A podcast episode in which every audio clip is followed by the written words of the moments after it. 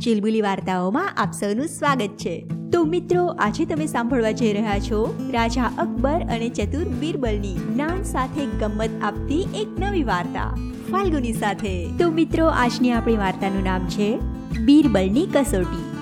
અકબર બાદશાહના દરબારની કાર્યવાહી ચાલી રહી હતી. ત્યારે એક દરબારી હાથમાં કાચનો એક વાટકો લઈ અને ત્યાં આવ્યો. બાદશાહે પૂછ્યું, શું છે આની અંદર? દરબારીએ કહ્યું આમાં રેતી અને ખાંડ છે. તે શેને માટે? બાદશાહે પૂછ્યું.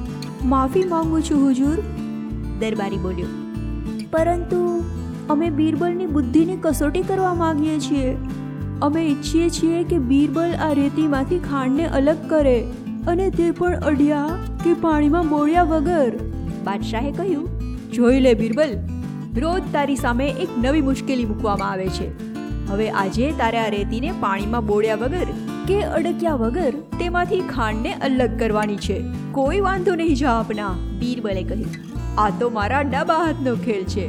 આમ કહી અને બીરબલે કાચનો વાટકો હાથમાં લીધો અને દરબારમાંથી બહાર જતો રહ્યો.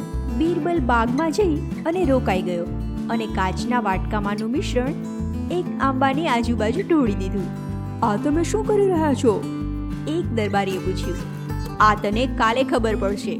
બીરબલે કહ્યું, બીજે દિવસે બધા તે આંબા નીચે પહોંચ્યા. જ્યાં હવે માત્ર રેતી જ પડી હતી. ખાંડના બધા દાણાઓને કીડીઓએ પોતાના દરમાં મૂકી દીધા હતા.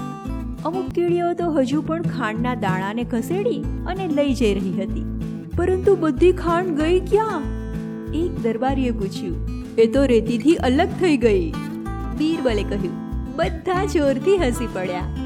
બાદશાહે દરબારીને કહ્યું, જો હવે તારે ખાંડ જોઈતી હોય, તો કીડીઓના દરમાં ઘૂસવું પડશે.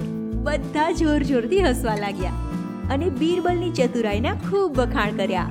તો જોયું મિત્રો, વિચારવાની એક થોડી અલગ રીત દ્વારા પણ સમસ્યાનું સમાધાન મેળવી શકાય છે. મિત્રો, આ વાર્તા તમને કેવી લાગી? ચોક્કસ જણાવજો. ખૂબ ઝડપથી હું તમારી પાસે આવવાની છું બીજી એક નવી વાર્તા સાથે. ત્યાં સુધી તમારું ખૂબ ધ્યાન રાખજો. આવજો.